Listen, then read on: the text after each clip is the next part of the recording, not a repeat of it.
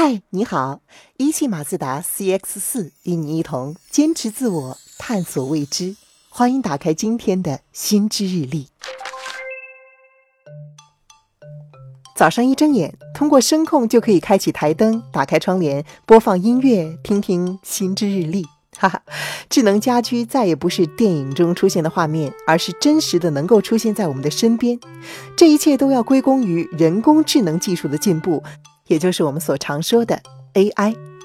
现在不少科技公司都在做人工智能，但是如果问起什么是人工智能，好像还真的很难说清楚。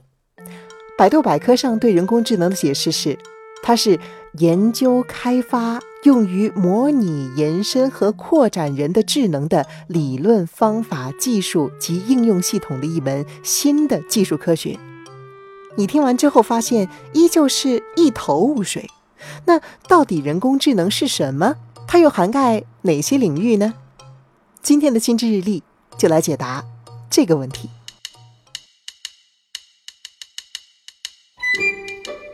说实在的，人工智能确实范围很广，它由不同的领域组成，比如机器学习、计算机视觉等等。简单来说呢，人工智能就是让机器能够代替人类完成复杂的工作，这也是很多人比较熟悉的概念。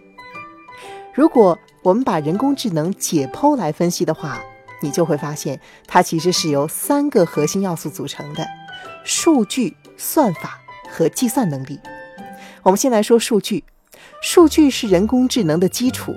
相信你早就听过大数据这个概念，它是大量的数据的集合。比如说，你的网上购物记录是一种数据。当把所有网民的购物记录都结合在一起，就构成了一组大数据。通过收集和分析这些数据，能够得出一些结论。比如，你爱买中高档品牌的裙子，又喜欢订咖啡馆，喜欢买书，可能大体推断出你是一个收入不错，而且生活比较文艺的白领。这就是一个数据与利用数据的例子。人工智能就需要分析大量的数据，建立模型，然后进行学习和训练。我们再来说第二个重要因素——算法，它是一系列解决问题的清晰指令，或者是一种解决问题的策略机制。说白了，其实呢，它就是一套计算机指令，或者说是一套计算机程序，通过系统的方法描述问题，解决问题。它更像是一道数学题的解答过程，所以呢叫做算法。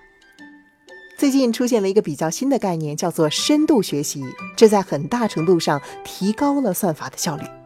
比如，如果用传统的算法制造一个机器人的手臂，也就是说，通过传统发出指令的方法给机器人的手臂输入程序。这只手臂就可以按照特定的规定动作要求来工作，虽然也能完成，但是并不具备自我学习、提高效率的能力，因此也就不是人工智能产品。而利用深度学习算法所制造出来的机器人手臂呢，就可以通过计算机自动的分析数据、提取特征，进而学习这些特征。具有这样功能的机器人手臂就可以成为人工智能产品了。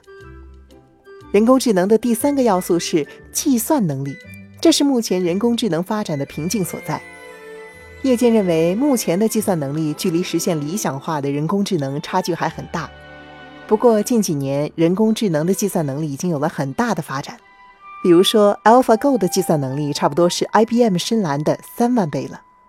好，如果一个项目开发的产品具备了算法，计算能力和数据这三个要素，就可以说他们做的是人工智能了，或者说他们的产品基于人工智能。这三个要素对人工智能缺一不可，但最方便进行辨识的就是自我学习能力，也就是我们术语所说的迭代性。光速资本的合伙人 Arif 认为，人工智能这个词在创业公司中被过度使用了。光速创投是一家经验丰富的风险投资公司，公司集中在信息技术领域进行天使和早期投资。艾瑞夫在最近发表的一篇文章中说：“我几乎每天都会遇到一些企业，他们大谈特谈人工智能，并且将自己描述为一家人工智能公司，但却拿不出真正的人工智能技术作为证据。有些公司说自己做的是人工智能，但其实只是在做和数据有关的项目。”比如说，智能手机的照片人脸识别功能，就是当你拍个照片，软件能够自动根据之前你标记的朋友姓名，识别出照片中的人是谁。再比如，根据收集一个人的网上购物、贷款、还款记录，分析一个人的消费能力、还款能力等，为客户进行贷款审批、信用卡审批等。如果把这些项目就称为是人工智能，似乎还是差点意思。我们前面说到，人工智能的三大要素是数据、算法和计算能力，其中深度学习是促进算法发展的一个关键因素。艾瑞夫认为，区别一个项目是否真的和人工智能有关，主要要看它的系统是否具有迭代性，也就是自我学习能力。一个人工智能系统，它分析的数据越多，就会变得越智能。比如，无人驾驶汽车的自动驾驶系统，就可以通过记录车辆在路上的经历进行分析，不断的完善自己。因此，这个自动驾驶系统就是人工智能。一名车主说，他平时重复最多的就是从家到公司的这一段路。第一天在右侧车道上行驶，接近出口匝道时，车跟着导航会尝试驶向匝道。车主迅速地操纵方向盘，阻止他的行为，直至他驶过出口匝道。而后，这种情况反复了几次之后，这辆车就不再选择从这个路口出匝道了。这就是一个简单的自主学习的例子。艾瑞夫在判别一个项目是否是人工智能时，主要会从三个方面进行判断。首先，公司的业务不只是在做基础的数据分析；第二，公司能够通过分析大量的数据，让自己的系统更加智能化，并且产生自己的数据；第三点，也是最重要的一点，就是这个系统具有自我学习的能力，也就是具有迭代性，能够逐渐降低人类的干预。简单来说，对于人工智能概念的区别，大家可以主要寻找项目中是否有自我学习的部分存在。如果有，那它应该就是和人工智能相关的了。哦，今天的新知日历有点长啊，恭喜你获得了辨别人工智能的知识。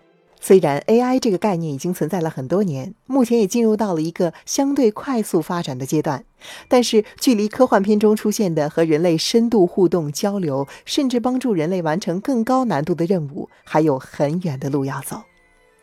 以上就是今天的新知日历，我是楚笑，欢迎给我留言，明天见。